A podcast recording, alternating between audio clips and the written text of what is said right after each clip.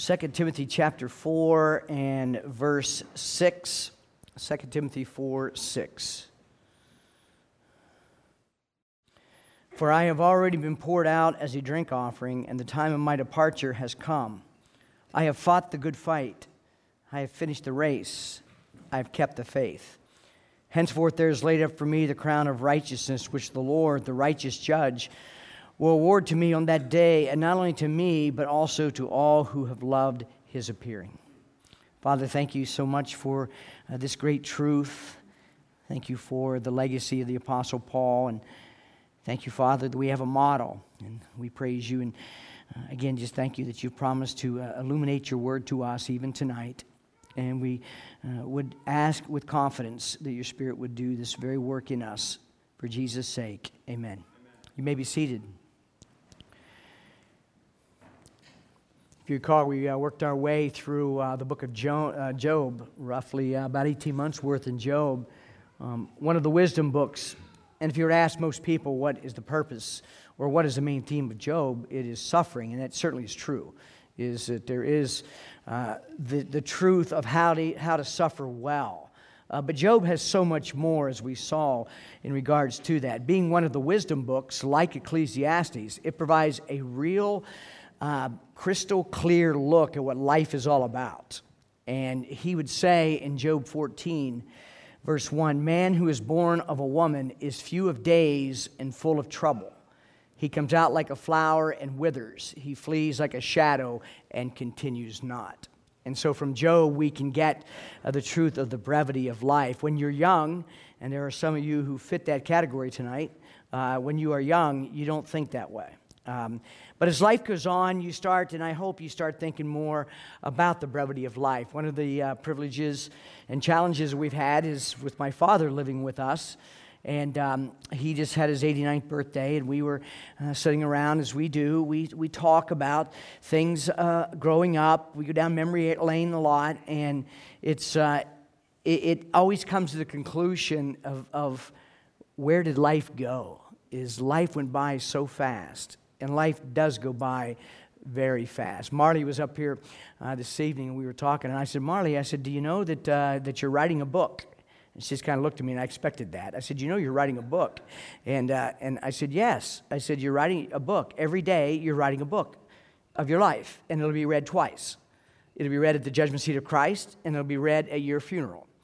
And that is so true, is that for all of us, we are writing a legacy. Uh, every day we write a legacy.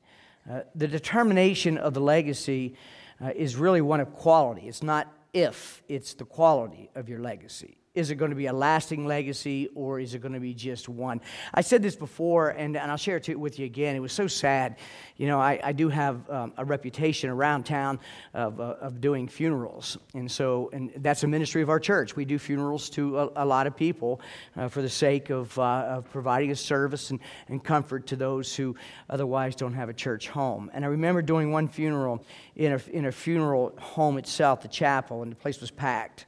And uh, I'd met with the family, which is the custom, met with the family, talked to them. Uh, it was clear that there was no believers in this family. It was, um, uh, it was sad. It was very sad. Um, and, and so I'm there, and as the custom, give a chance for people to want to say something about the loved one uh, by way of encouragement, by way of legacy. Uh, one, I opened the floor, and it was just eerie silent. There was nobody. And then one guy come up from the left, and he walked up and he stood there, and I nodded at him, and he walked over, and he got by the podium. And this is what he said He was a good golfer. And he turned around and he walked away. That was what his legacy was. I thought, how sad, how sad to live that life, 80 some years, and one of your so called best friends says that you were a good golfer. And I hope that we uh, take time to think about the brevity of life it's never too, it's never too young to start thinking about that because you know not, though your days are numbered, you know not what that number is. And though you is, appointed unto man when to die, you don't know when that appointment is. And so legacy becomes a very important aspect of our life. The legacy that we're writing every day, that we are indeed uh, writing something that's going to outlast us. William James has said this quote, the great use of life is to spend it for something that outlasts it, end quote. And so I want us to look at a legacy, writing a God uh, honored or a Christ honoring legacy tonight. The Apostle Paul, in writing his last letter before he would go by way of his reward, uh, he says in verse 7 these three aspects of a good legacy I have fought the good fight, I have finished the race, I have kept the faith. In order for us to do that, in order us to walk in a manner that will ensure that when we see the Lord Jesus, we will hear, Well done, good and faithful serv- uh, servant, it's important that we understand that this is the whole of the Christian life. The whole of the Christian life is one of warfare. It's one of fight. It's a constant. It's, there's never a ceasefire. There is a, ever, there's never a negotiation of the hostilities. There's or any of that. You, now, you will have some periods of time where it's not as intense, but overall, you will always be in a state of warfare. And um, when you remember Jesus in the temptation of the wilderness, Luke would record that the devil left him for an opportune time, meaning that uh, he would be back. And so we have to get it settled in our mind that life this side of heaven is one of constant warfare. It's a warfare without and it's a warfare within. It's the Roman 7. It's the constant struggle that we have against our own remaining uh, body of sin as well as the devil and the world. Unless we're armed with this thought that every day is a war, a war in the spiritual realm, then as John Owen would once say, if you're not aware of the war, you are defeated in the war. And so there's an awareness that this must grip us. And secondly, we must understand that the Christian life is a race. It's a race. Uh, it's not a 100 yard dash, it's a marathon. And it requires a, mar- a marathon mentality in order to do this. And the third thing that we see about the Christian life, it is one that's lived by faith. And Paul would say, I kept the faith. And that requires from us an aggressiveness, an aggressiveness. Uh, most of you struggled tonight, as I mentioned this morning, most of you, to include me into you, that your problems is not sins of commission. You're not going out and commit heinous sin. Your biggest tr- problems in life is sins of omission. It's sins of omission. And so we'll look at what this means to keep the faith so that we'll write a God honoring, Christ honoring legacy so that whenever your memorial is held or you stand before the Lord Jesus, uh, we will with confidence be able to say, I have. I have uh, fought the good fight. I have uh, run the race. I've kept the faith. And the first thing we want to look at then is where Paul says, I have fought the good fight a good fight. Now, in order, and I want to use some of just my experience, my, my, my other life uh, in, in the military, is that the whole of, of, a, of a warfighting uh, unit, or in my case, a warfighting uh, ship, or in Captain Carter's case, a warfighting squadron, or some of you other who's been in the military, a warfighting squadron, whatever you Army guys do, Tom, I don't know. Uh, but the reality of it here is that it requires a posture it requires a posture. And I want us to look at this fighting the good fight. I want to look at it from three perspectives. There must be a watchful posture, there must be a defensive posture, and there must be an armed posture. Now, in order for us to fight this good fight, which truly it is against the devil, we must assume this posture. We must assume this posture. And the first one is that of a watchful posture a watchful posture. Matthew chapter 26, verse 41, uh, Jesus would say, Watch and pray. We will find numerous times in the scripture that the command to watch is attached to the word pray or to the disciplines of prayer. Paul would tell the Colossians, Continue steadfastly in prayer, being watchful in it. Watchfulness and prayer form the Christian's entrenchment is that these are the lines our enemy cannot break. A watchfulness without prayer is a watchfulness in the strength of self, and that never will hold up against the craftiness of the devil, the world, or even our flesh. Jesus in Luke 21, verse 34, would say, But watch yourselves, lest your hearts be weighed down with dissipation and drunkenness and cares of this life, and that day come upon you suddenly like a trap for it will come upon all who dwell on the face of the whole earth. But stay awake or watch at all times, praying. So when you're called to watch, And this is a watchfulness against the different schemes and the methods and the, uh, the devices of the evil one, the world, and the flesh. It requires a vigilance. It requires that you're always on guard. You know what the, the penalty is in warfare if you fall asleep on watch? It's death. That's what it is. It's, it's death. Um, when, it, when a ship commissions, and it comes into commission. I, I had the privilege of being on a commission ship uh, to, to construct a brand new ship. I remember reporting to Bath, Maine, to the shipyard, and I said, I'm, uh, I'm part of the nucleus crew for the USS Kauffman uh, FFG 59. Where's my ship? And, and they said, It's over there. And I'm, only, I'm looking into an empty dry dock. Is that the ship was being built, brand new, brand. And so when we commissioned the ship, some 14 months later, when we commissioned the ship, um, we set the watch. And when a watch is set on a ship, it never stops until the ship is decommissioned. That means for 25 years, around the clock, 24 7, there's always watchstanders on that ship. Whether in port or at sea, there's always a watch. I remember in port that we would stand uh, rover watches as well as quarterdeck watches. As a junior sailor, I did some rover watches. A rover watch is someone, they stand a four hour watch and they walk through every space of the ship.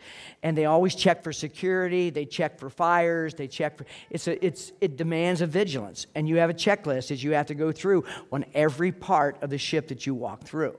So you have a four hour watch and you're required to be alert whether it's the quarterdeck or, like I say, the rover. Um, it also requires a watchful posture during times of heightened warfare. Of heightened warfare. Uh, Ephesians 5 15 through 16, Paul would say, Therefore, be careful how you walk, or watch how you walk not as unwise men, but as wise, making the most of your time. And then he would say this because the days are evil. And in Ephesians chapter 6, we're told to stand in the evil day. There are some days that are more evil than others. There are some days that hostilities are more, uh, more advanced. And so it means that you have to add an additional diligence to your watch standing. Uh, it could be um, um, the, the pressures at home have ramped up in your life. It could be um, the pressures at job or, some, or whatever. There could be a heightened period that requires you to be watchful. And remember this if you're going to write a legacy, a legacy is what other people are observing, it's what other people think you are by what they see of you. And when you stand here and you hear testimonies of people that have passed on, all the funerals we've done for our dear saints that have gone by, by way, you hear the impact that they had based on an observed life. And so you have to be on watch, not just for your own spiritual health, but you have to be on watch because of all the other people, and in particular, little people perhaps in your home that are watching you. Is that there's far more that's going to be caught by observation than there is by proclamation. And so make sure that you understand that you have to constantly be on watch, that there's never a time, never a day that you can get off a watch. And I know that there were, um, there were times uh, in coming into Newport. We would come into Newport on my ship, and uh, this place, when it gets foggy in Narragansett Bay, it gets really foggy. I mean, you can't see. And I remember coming in a couple of times, you couldn't see 10 feet, and we're coming in uh, to this, uh, to the harbor and we would post low visibility lookouts. In addition to the four lookouts we had normally, we would add additional lookouts uh, on the forecastle of the ship to allow for an additional watchfulness of the ship uh, in, during hazardous navigation. It's the same thing in the Christian life. If you're going to write a legacy, if you're going to fight the good fight, you have to have a watchful posture you have to be on constant guard against anything that would cause you not to be watchful, that would cause you to put a dent in your legacy. Now, if you have had a dent in your legacy, praise God that Lamentations is still there. Is that every day his mercies are new, and you can start every day writing a new legacy. And so, the first thing, and if we're going to fight the good fight, is you must assume a watchful posture. Now, the one thing about watch standing, it's exhausting. It is absolutely exhausting. And in your fight a fight, in your fight of the good fight, is it's going to exhaust the very marrow of your bones. That's the nature of the spiritual life. It will require a vigilance that is exhausting. There's never a time when you're at rest, so thus you're going to have that spiritual periods of spiritual exhaustion because of the watchfulness. That's where um, the life of prayer, that's why he would say, watch in prayer. Prayer is not just for God to give you something, it's also to rejuvenate you, it's also to bring you strength, it's also to bring his joy into your life that Nehemiah 10 says is your strength. So that's the first thing. If we're going to fight the good fight and write a legacy, there must be a watchful uh, uh, posture. Secondly, there must be a defensive posture. A defensive posture. You'll find in the Christian life that we are never called to go after the devil. We are never called to go after our foes. We are called to take a stand. Ephesians 6 10 through 11. Finally, be strong in the Lord and in the strength of his might. Put on the whole armor of God that you may be able to stand against the schemes of the devil. 1 Corinthians 16 13. Be watchful, stand firm in the faith, act like men, be strong. As I mentioned, we're not called to an offensive posture, but to a defensive. So then we react to the attacks we don't go on the attacking. It's like one of the missions of the Navy is freedom of navigation around the world, we travel around to ensure freedom of navigation. Why is all that happening? Why are we shooting down these Aegis cruisers, these Aegis destroyers on almost a daily basis, shooting down these, these uh, Houthi drones? Why are they doing that? For safety of navigation. They're ensuring the freedom of navigation through that very, very narrow uh, straits there by uh, the Gulf of Aden. And so, even though uh, we, had, uh, we have offensive uh, firepower, and though we had the capability at sea uh, to make small work of those countries, is the fact is we're not an offensive organization. We're defensive.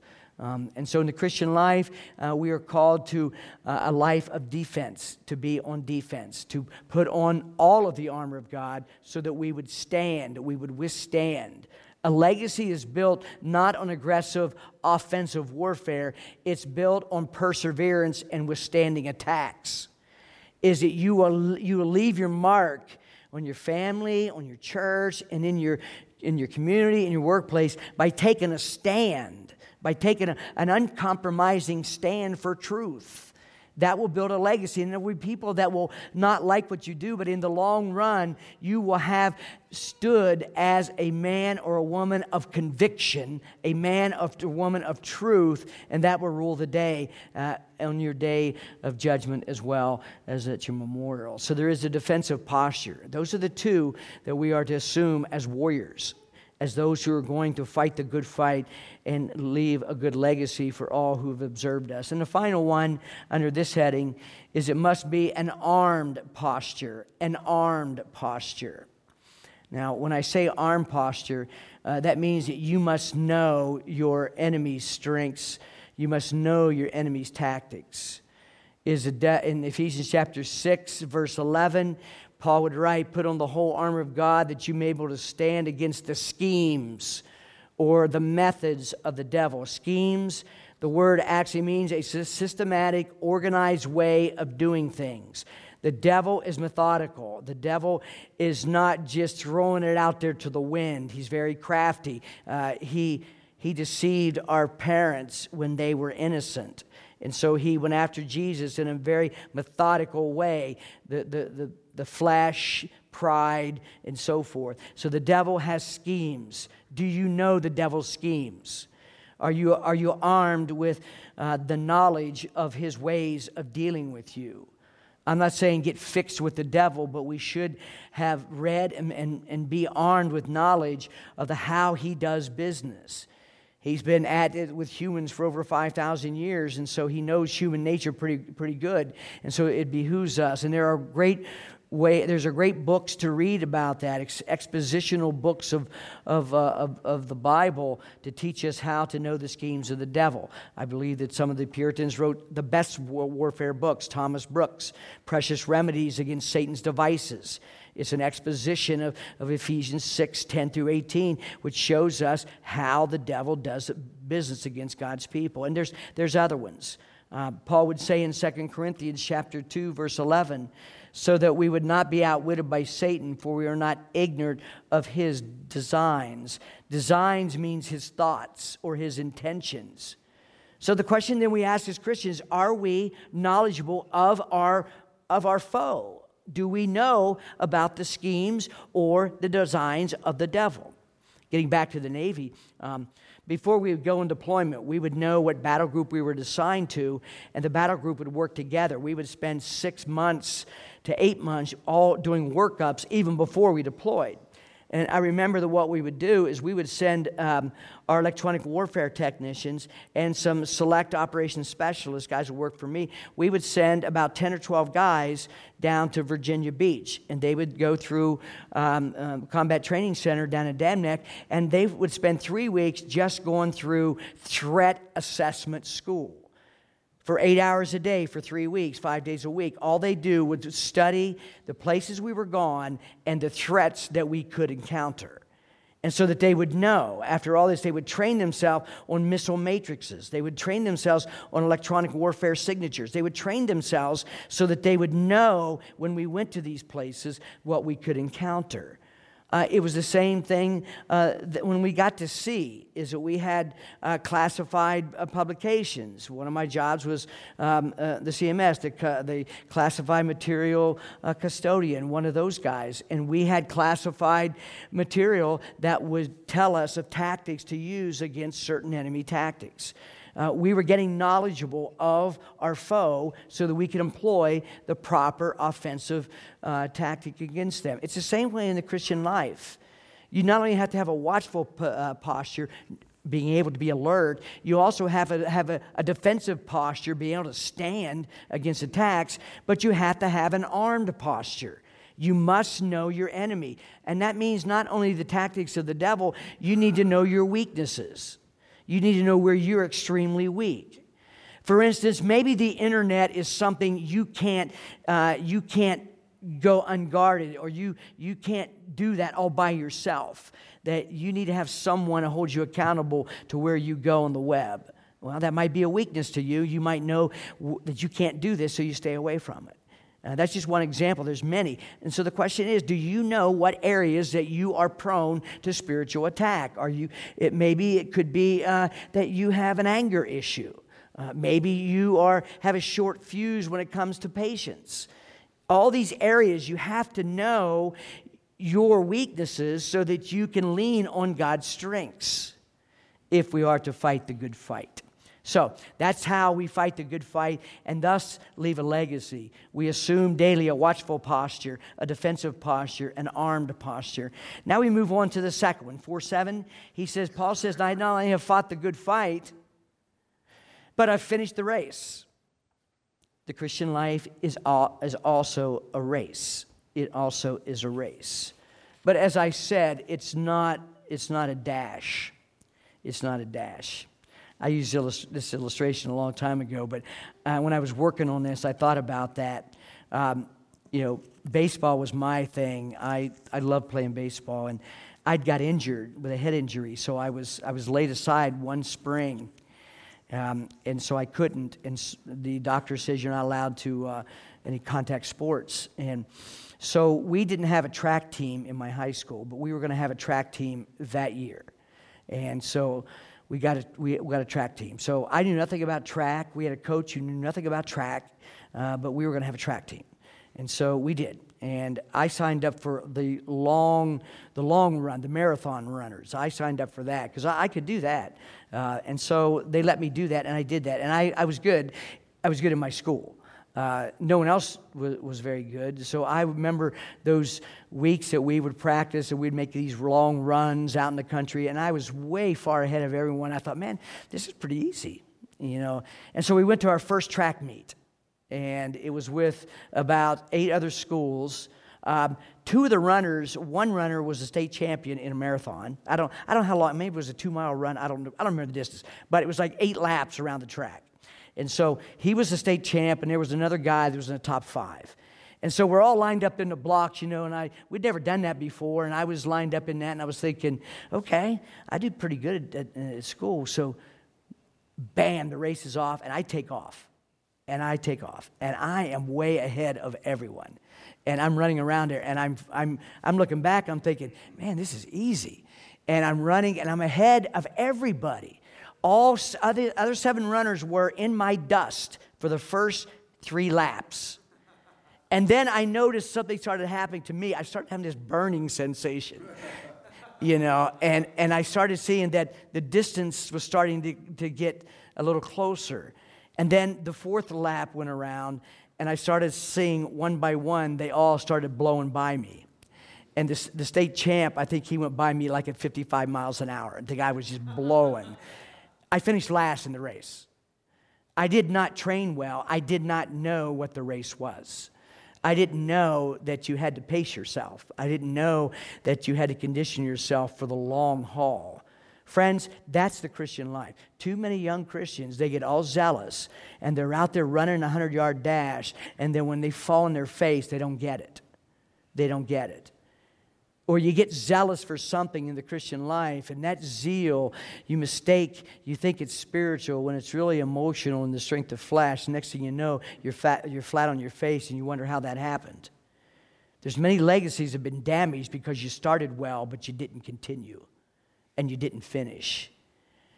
And Paul would say this I have ran the race. He knew that it was for the long haul. And what does it require? If you're going to run a race and you're going to, you're going to finish well, well, I've labeled this uh, three things. One, you got to stay in shape.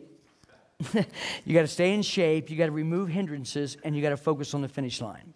The first one is staying in shape, and there's three self self um, uh, applications self discipline, self control, and self denial. All three of those are required if you're going to run the race. You have to have the self discipline. Paul says in 1 Corinthians 9 27, but I discipline my body to keep it under control, lest after preaching the, uh, to others, I myself should be disqualified.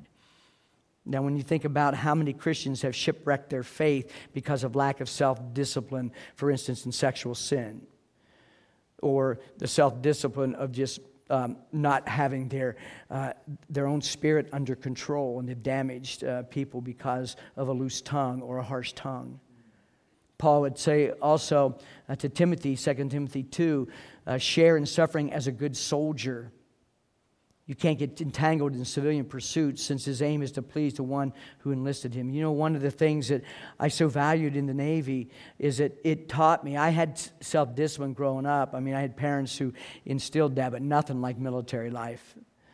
You know, you can always, uh, you can wake up sometimes, you know, uh, and say, well, I just don't feel like it. I don't want to do this. And you can get away with that. It doesn't happen in the military.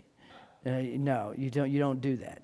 You don't wake up on the day that you're supposed to get on your ship and go away for seven months. You don't look at your wife and say, just call in for me. Just tell him I'm not going to make it. Paul would say a good soldier disciplines himself, an athlete disciplines himself, and a hardworking farmer disciplines himself. And in order to develop self discipline, you cannot look for the immediate results. You cannot look for the immediate results. In fact, don't look for results. A legacy is to be read at your funeral and it's to be said at the judgment seat of Christ. Those are future dates. Don't worry about that. Worry about writing the legacy, and then those will take care of themselves. It's important that you understand that self discipline requires you to train.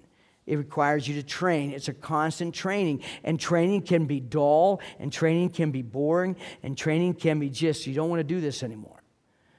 We, whether, when we did fire drills all the time on the ship, in port, we'd send our fire teams out to fire school. In fire school, they would light up these buildings and they had to put it out. I, used, I went to one flooding, uh, we sent a flooding team. Our fire, our fire uh, team was also a flooding team. And so I remember going out and dressing out with the fire team. I didn't like that. I didn't like wearing all the gear. And, um, and so we went into one and they actually flooded a compartment where this, this compartment is, is rising with water and you're in it and they said okay stop the, stop the flooding.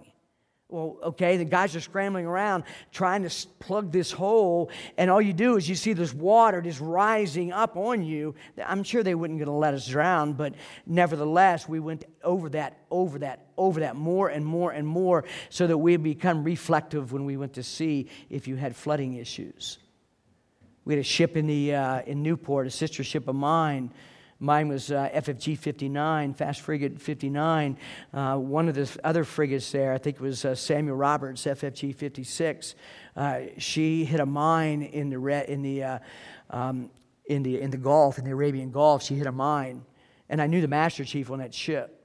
And he said that if it wasn't for our training and our training in, in, in the ability to respond to flooding, the ship would have sunk. Friends, it takes discipline. And discipline is hard because it's not fun. Because discipline leads to the next thing you have to have if you're going to run the race. You have to have self control. You have to be willing to practice. You have to be willing to train even when you don't feel like it. Proverbs 25, 28 says, A man without self control is like a city broken into and left without walls. That's a pretty graphic picture that Solomon would paint. A man without self control is like a city broken into and left without walls. That means it's defenseless. I know that you've probably read uh, Pilgrim's Progress, um, John Bunyan, but maybe you haven't read his second allegory, that is Holy War. Now, Holy War, it's, it's a little bit more, it's more difficult to read than Pilgrim's Progress, but it is a, is a fabulous picture of, of the spiritual warfare that a Christian would fight. Now, the, the Holy War is centered around uh, man's soul. Man's soul is us, we're the prize. And the devil is Diabolus. And Elsa, King Shaddai is, the, is Jesus. And man's soul was made for the inhabitants of King Shaddai.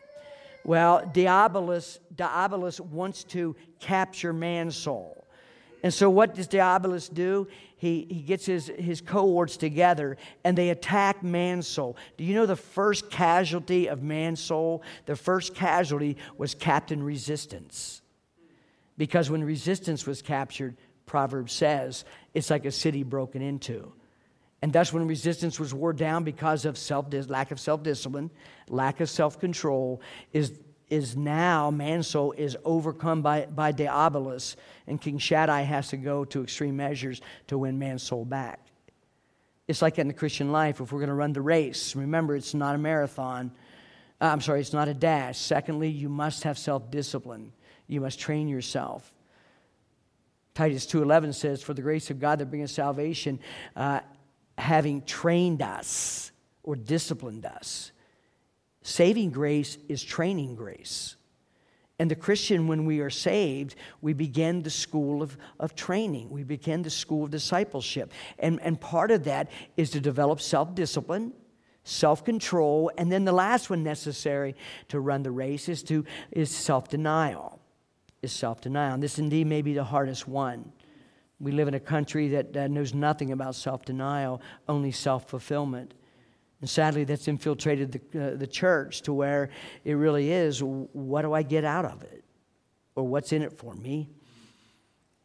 I'm grateful this isn't that place, but we're not, uh, we're not uh, immune to that. Jesus says, If anyone would come after me, let him deny himself and take up his cross daily and follow me. That is the singular, most important order to discipleship you must, number one, uh, you must deny yourself.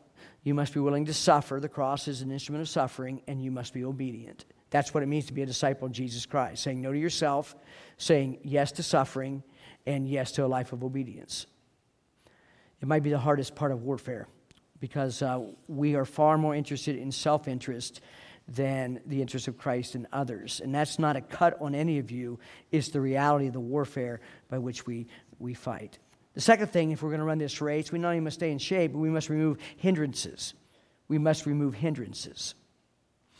Hebrews 12, 1, 1 and 2 tells us, Let us lay aside every weight and the sin which clings so closely. Paul does not say, I'm sorry, if it is Paul, it might be. Let us also lay aside every weight and sin. He says weight and sin, so they're not the same. We're not the same. A weight is something that holds you back, it's something that is an impediment to you. It's not sinful, but it may not be best. And if you're going to run the race, there may be some good things that you have in your life that you may need to say no to in order for the best thing, and that is to develop self discipline, self control, and self denial to run the race. And then finally, under running the race, we must focus or keep our focus on the finish line. On the finish line. Do you know there were times when we were on deployment? Do you know what really ruled the day? Is you knew that there was a period it would be over. And we actually had a big calendar on the, on the crew's mess decks. Is it, it was a calendar that had the start day of deployment and it had the day that we return to home port. And every day someone on the mess in the mess crew would scratch off the day. And it wasn't uncommon to hear someone you walk through the passageway said hey master chief only 165 to go. I mean that's what we would do. We would remind ourselves it was ticking away. I was um, i was talking to joy the other night we were um, we were catching up on the news and, and i was interested in just what ships were over there and what they were doing and, and just and i thought you know because the, the, the battle group that just came back i think it was a gerald ford that she just returned back to her home port. She was extended at least three times on her deployment. You know how discouraging that is? I got deployed, I got, ex- I got extended. You know, when we had, it was a long time ago. Uh, I, some of you remember when the Marine barracks in Lebanon was, was blown up. Over 200 Marines were, were killed. Uh, we were in Marseille, France, uh, doing a port visit. We had been um, we had been at sea for a long time, and we had pulled into Marseille for four days of just R and R, and we had tied up, and that thing happened, and we were only there for six hours, and we got the call, get underway, and go off the coast of Lebanon. And so we got most of the crew that we could that was still out in town. We left guys in, in there and just took off. And we ended up going over there, and we, we stayed off the coast of Lebanon, and we got extended uh, multiple times. We were supposed to leave the Mediterranean, come home, but they were saying, you got to stay, you got to stay. So we stayed an extra 30 days. Then there was an extra, uh, another extra 15 days. We didn't know when we were going to leave. How demoralizing uh, was that? You know why it was so demoralizing? There was no finish line. There was no finish line. Paul says to the, in the Philippians, Brothers, I do not consider that I've made it my own, but one thing I do, forgetting what lies behind and straining forward to what lies ahead, I press on towards the goal. That's what keep, kept him running the race. Even fighting the good fight, he saw the goal. He says, in the goal, the upward call of God in Christ Jesus, that upward call of God in Christ Jesus, it has to include hearing from the Master, Well done, thou good and faithful servant. And so, Paul, in the midst of all the struggles, he's in prison, you know, and he's looking there. He's saying, But I keep looking to the goal. I keep looking to the finish line. And if we're going to run the race, we have to do that. We have to keep looking to the finish. Because it's so easy in the Christian life to get wrapped up into the now, in the pain of the now, and we forget the not yet. And you have to focus on the, on the not the now and the pain of the now. Um, Friends, I know you know this, but let me remind you life this side of heaven is supposed to be hard. It really is. It's supposed to be hard. I, I, I, want, I get look at myself, I think, why are you so surprised when it's hard? It's supposed to be hard. Is that we have a devil, we have a world, and we have our remaining flesh, and that it's never going to be easy. But do you know what causes us to look beyond the now? Is to focus on the not yet. And that's how you run the race. If I would have uh, realized that, that that marathon was eight laps instead of four, I might have finished next to last. I don't know. But the reality was is I wasn't focused on the finish line. By the time there's fourth lap, I just wanted to breathe. And sometimes in the Christian life, you lose sight that this is a temporary place and that we are just running through, that we're fighting through. And finally, let's uh, wind this down. Finally, Paul would say, I have fought the good fight, I finished the race, I have kept the faith. I have kept the faith. So, if we're going to write a legacy for those observing us, from the most inner circle of our relationships to beyond, realize that you're in a fight. It requires a posture, a watchful posture of warfare, a defensive posture, an arm posture. Know that you are running a race you are running a very long race. You got to stay in shape. You stay in shape by self discipline, by self control, by self denial. You have to remove hindrances, anything, even good things that would keep you from running it. You have to focus on the finish line or you'll lose sight of why you're even running. And then finally, you must keep the faith. Now, when it says keeping the faith, uh, the implication is here is there must be an aggressive posture. Now, I said earlier we are not to have an aggressive posture of warfare. That's true. But when it comes to keeping the faith, you have to have an aggressive posture. Because as, as I said in the very beginning, your problems in your Christian life will not be uh, your sins of commission, it will be the passivity towards the sins of omission. It will be the things that you know to do that you're not doing. Passivity is the quick passivity is a quick way to a lukewarm heart. Truth not acted upon always cools affections. Truth not acted on always cools the affection. So, in the next uh, five minutes, let me give you three, three uh, um, headers under this one, keeping the faith. And remember, is that the Christian is always swimming upstream of culture. We are always swimming upstream of culture. That means that you don't stop swimming. If you do, what happens? You're swept down by culture. That means you're always pushing against. You're all, that's what faith does. Faith aggressively pushes against. It pushes against your flesh. It pushes against the world. It pushes against the devil. And the first thing, if we're going to keep the faith and write a legacy that is worthy, number one, maintain first love. Maintain first love. Jude 20, 21, but you, beloved, be building yourselves up in your most holy faith and praying in the Holy Spirit. Keep yourselves in the love of God. There is a personal responsibility that I have, that you have, to keep myself in the love of God. Now, that's not, that's not to say that you'll lose the love of God, but it's to keep that fervency of the love of God. It's to keep that, that, that, that white hot first love that the Ephesian church had lost. The scary part about the Ephesian church is I see that they, they could, we could be like them very easily. All the right things, right doctrine, right ministries, right this, right, right, right, right. Yet Jesus says all that's good, but it's not the main thing. And so it's very important that we understand that maintaining first love is the way to keep a very fervent um, life of faith, a pushing against. And why is that? Because when first love is inflamed in the heart of the Christian, there is an energy and there is a strength that you can't explain, but you know you have it. It's like joy. You can't, you can't give me an accurate definition of joy, but you can sure tell me when you have it. And, you, and like the peace that passes all understanding, you can't give me an accurate definition of that peace, but you can tell me when you have it. And you know when you don't have it and you know when you don't have joy. And yet, it's maintaining this first love. Jude would say, praying in the Holy Spirit, comma, and I know the punctuation uh, um, is not inspired, but it is this keep yourself in the love of God. It is connected to praying in the Holy Spirit. So there's something about the prayer life in watchfulness, and there's something about the prayer life in maintaining first love. And it makes perfect sense because first love is communing with Him who is our first love. That's why prayer, there's, um, you know, prayer is, one of the, the, the, key ways that you can determine, you know, where you are spiritually. Prayer is one, one of them. The quality of your speech is another one. So we must maintain first love if we're going to keep the faith. Secondly, um, uh, to keep the faith, there must be sustained obedience. Sustained obedience. Because what is faith? Faith is the word obeyed. Faith is trust that produces a life of action. Faith produces a, a life of, of, of growing in the likeness of Jesus, and any growth in the Christian life is connected to our obedience. To keep the faith, we must develop the faith.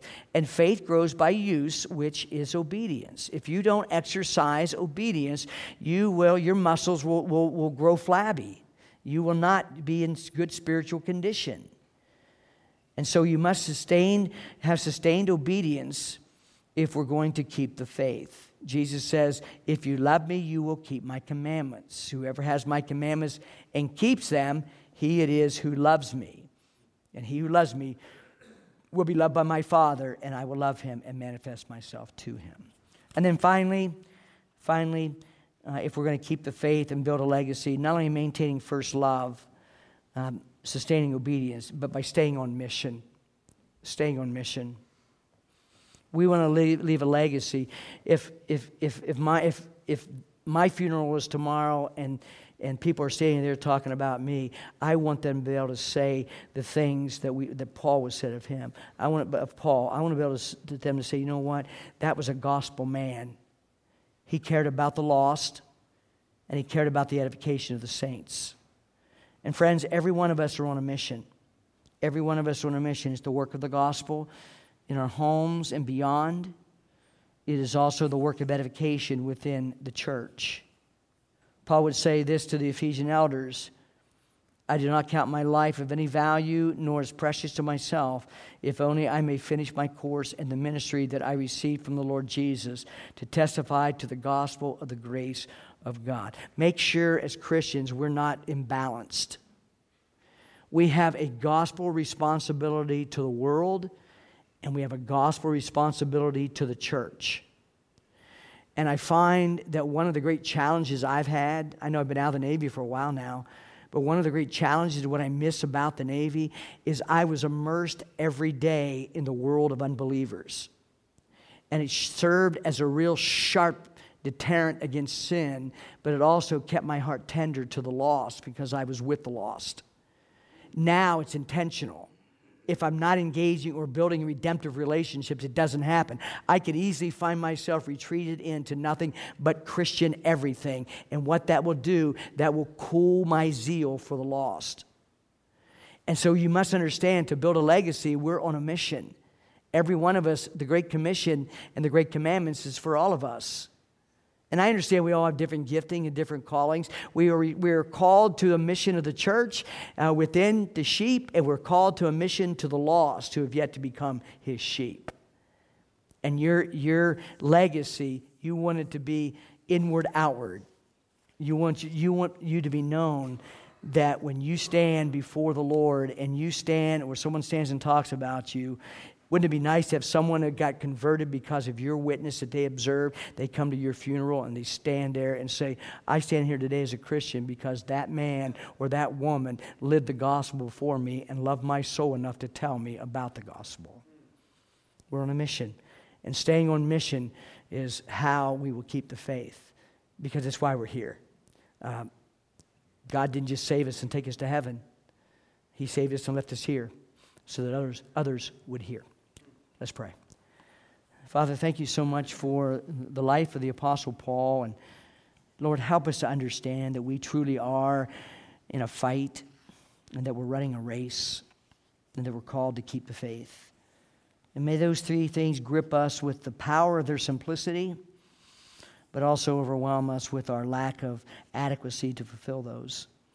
That we'll find in you the sufficiency to do these very things, to fight the good fight to run the race and to keep the faith. That will have impact on the generation that watches us, observes us. And that when our time of departure comes, uh, according to your timing and to your means, that we will have left a legacy worth emulating. That we will have left a legacy of being gospel men and women. And that we have run the race, we have fought the good fight, and we've kept the faith. Father, we thank you for uh, this day. We thank you so much for your people. And Lord, may we think on the things we've heard today. May we think of, uh, uh, on each other and pray for each other. And we ask that you would bring us back the next opportunity to enjoy the fellowship of one another. In Jesus' name, amen.